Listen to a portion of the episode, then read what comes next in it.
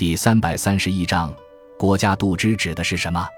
度支原意是量入为出，引申为经济的筹划和统计。国家度支即相当于现代的国家预算。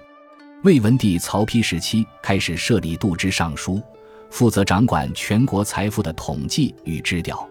两晋南北朝时，度支尚书领度支，掌管财政预算；金部掌管货币收支，仓部掌管仓库筑基和起部掌管工程营造。四草。隋文帝开皇三年（公元583年）开始实行六部制，原度支尚书转为民部尚书。唐高宗即位后，为避太宗李世民的名讳，而将民部改称为户部，下有度支郎中。宋代，度支使与户部使、盐铁使总领全国财富，合称三司使。元明两代不设三司，相关事权归属户部。清光绪三十二年（一九零六年）实行部院改革，户部改为度支部。其长官称为度支大臣、副大臣。